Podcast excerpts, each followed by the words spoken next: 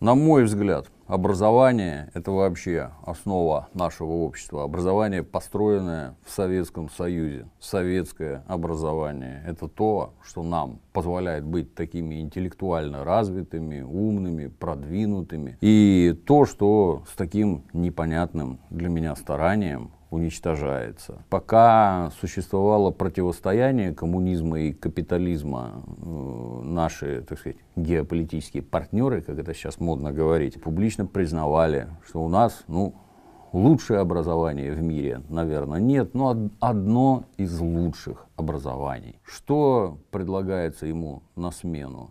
Полная отмена того, что было. Ну, хорошо. Давайте отменим. Еще вчера нам рассказывали, что нас вот-вот примут в братскую семью капиталистических народов. Ну и оказывается, да, нас туда приняли, только вот место указали возле отхожего. И внезапно выяснилось, что как все было в Советском Союзе, так должно быть и теперь. Был ядерный щит, и теперь он есть стояли баллистические ракеты на боевом дежурстве, и теперь должны, оказывается, стоять в этой братской семье капиталистических народов. Но отсюда возникает вопрос, а кто эти ракеты разработал, изобрел, построил, поставил на боевое дежурство? Это все были советские специалисты, которых готовила советская система образования.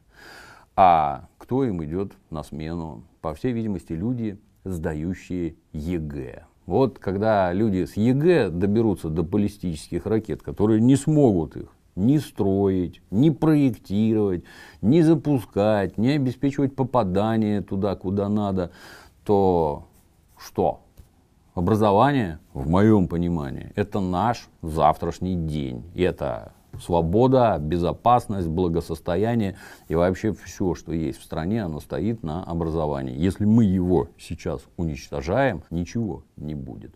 И все благодаря тому, что всего-навсего проведут школьную реформу образования. Соответственно, съемки фильма, в котором рассказывается о проблемах образования, о том, что происходит, как происходит и почему происходит. И я надеюсь, с предложением путей решения этих задач, вот съемки фильма «Последний звонок», на мой взгляд, позволят довести до массы граждан и в том числе до руководства страны, в какой ситуации находится образование. Поэтому парням только удачи пожелать. Встретиться с нормальными людьми, которых действительно беспокоят судьбы и будущее наших детей. Побеседовать, показать все это нам. У нас не самые последние педагоги которые выращивали Королевых, Курчатовых и всех остальных, они есть и сейчас. Они видят ситуацию изнутри, они могут объяснить, что надо делать для того, чтобы будущее страны было обеспечено как надо. Удачи вам, парни. С нетерпением ждем и следим. Thank you